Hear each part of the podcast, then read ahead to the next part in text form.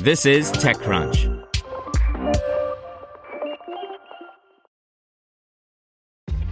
This episode is brought to you by ShipStation.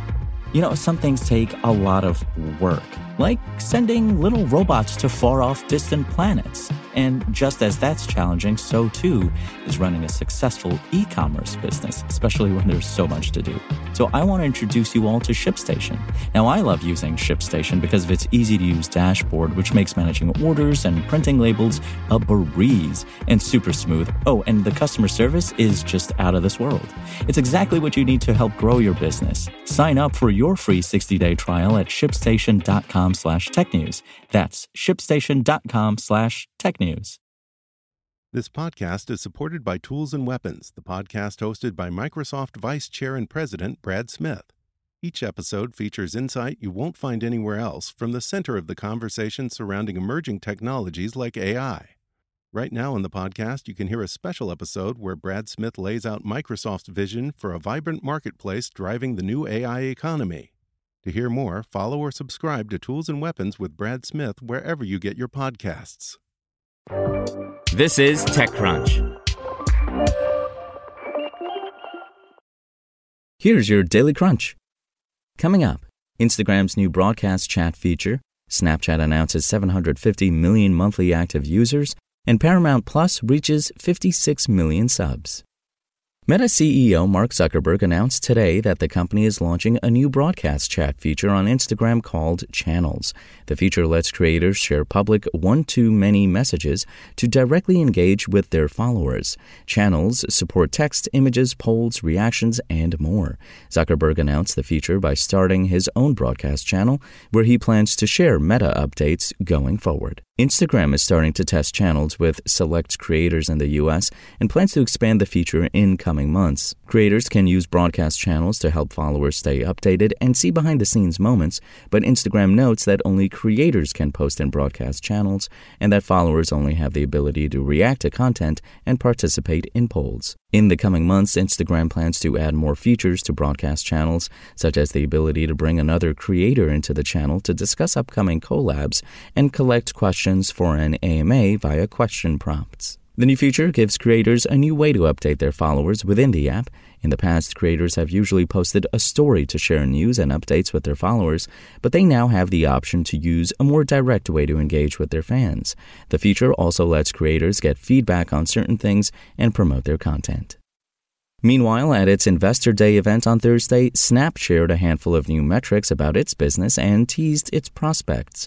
Notably, it said its social media app Snapchat has now grown to over 750 million monthly active users. While the number falls far short of the roughly 2.96 billion monthly active users Facebook reported earlier this month, it's ahead of others. It's unclear, however, where Snap stands against Twitter, which is no longer a publicly traded company following Elon Musk's acquisition.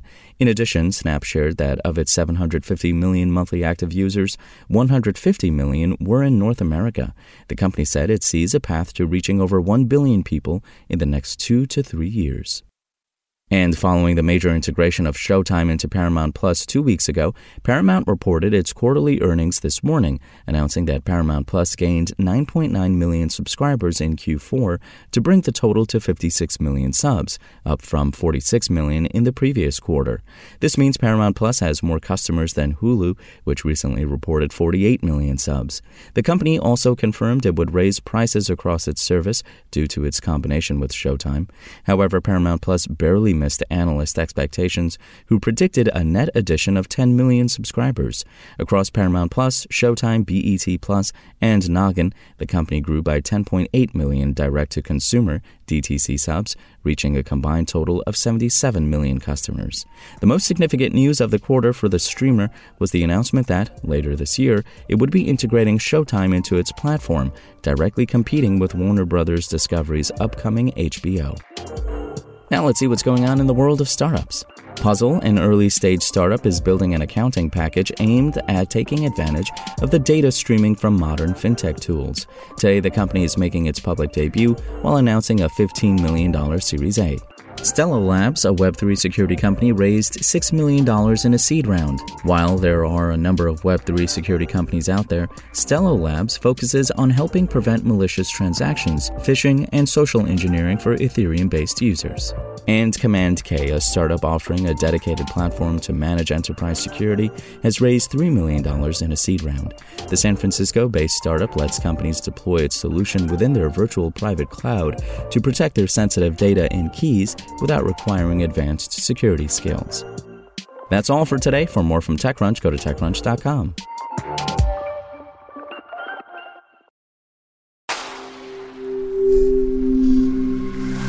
SpokenLayer. Want to learn how you can make smarter decisions with your money? Well, I've got the podcast for you. I'm Sean Pyles, and I host NerdWallet's Smart Money Podcast. Our show features our team of nerds, personal finance experts in credit cards, banking, investing, and more. And they'll help you make the most of your money while cutting through the clutter and misinformation in today's world of personal finance. You'll get clarity on strategies to help you build your wealth, invest wisely, shop for financial products, and plan for major life events. Listen to NerdWallet's Smart Money Podcast wherever you get your podcasts.